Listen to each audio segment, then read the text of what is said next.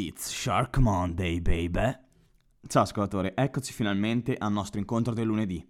Io sono Barto e come sempre ti terrò compagnia all'inizio e alla fine di ogni tua settimana, ogni lunedì e ogni venerdì, affinché tu ti possa sentire meno solo scoprendo tante belle cose sul nostro organismo e sulla nostra mente. Il podcast di oggi però è un podcast atipico, perché oggi non troverai le solite nozioni scientifiche prese da studi fatti dai migliori esperti. Oggi voglio raccontarti una favola sì, esatto, hai sentito bene. Più precisamente una favola di Esopo.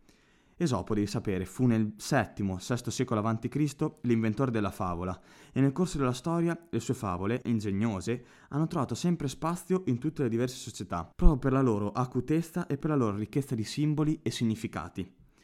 La favola che voglio raccontarti oggi, con la sua morale annessa, penso sia un qualcosa di molto attuale anche oggi, perché nel mondo di oggi l'apparenza e il giudizio altrui stanno prevalendo sulla veridicità e sull'amor proprio, quindi ascoltala bene perché la sua morale fa il caso nostro.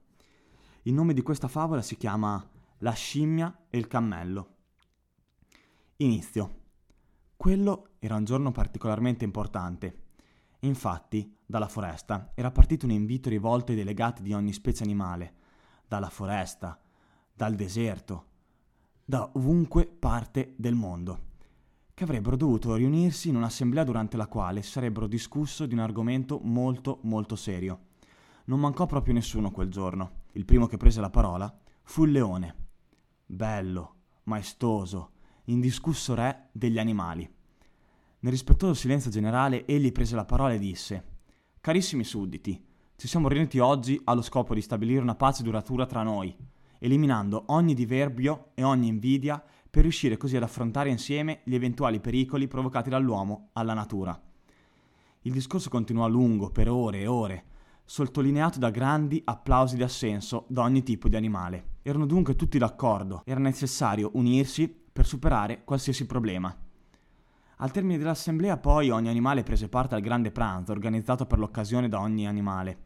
Ci fu cibo in abbondanza e bevanda a volontà.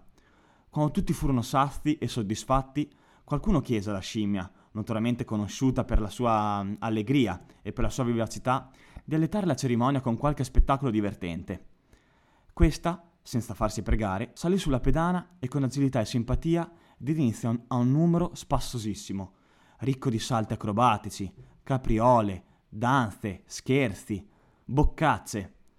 Estasiati, gli spettatori applaudirono come non mai, divertiti dall'abilità di quell'insolito comico della foresta. L'unico che rimase in silenzio però fu il cammello, che, geloso del successo ottenuto dalla scimmia, decise anche lui di esibirsi sul palco attirando l'attenzione su di sé da tutti gli animali. Questo animale, che non era nato per quello, diede il via ad un balletto goffo e sgraziato. Egli non era affatto agile, neanche divertente, e tra i fischi generali fu costretto così a ritirarsi nascondendosi in un angolo, dove pianse per ore e ore, e ripensò ai buoni propositi di cui si era discusso durante l'assemblea. Per restare tutti uniti ed amici, egli doveva cominciare ad ingoiare un po' della propria invidia. Morale della favola. L'invidia è il peggiore dei difetti, perché ci impedisce di ragionare e ci costringe a lanciarci in imprese di cui non siamo all'altezza. Perciò lo scopo di ognuno di noi è di brillare di luce propria e di farci riconoscere per quello che siamo veramente e non per quello che gli altri vorrebbero che fossimo. Trova le tue abilità e costruisci la tua vita intorno a quelle. Smettila di provare invidia per chi ha più abilità di te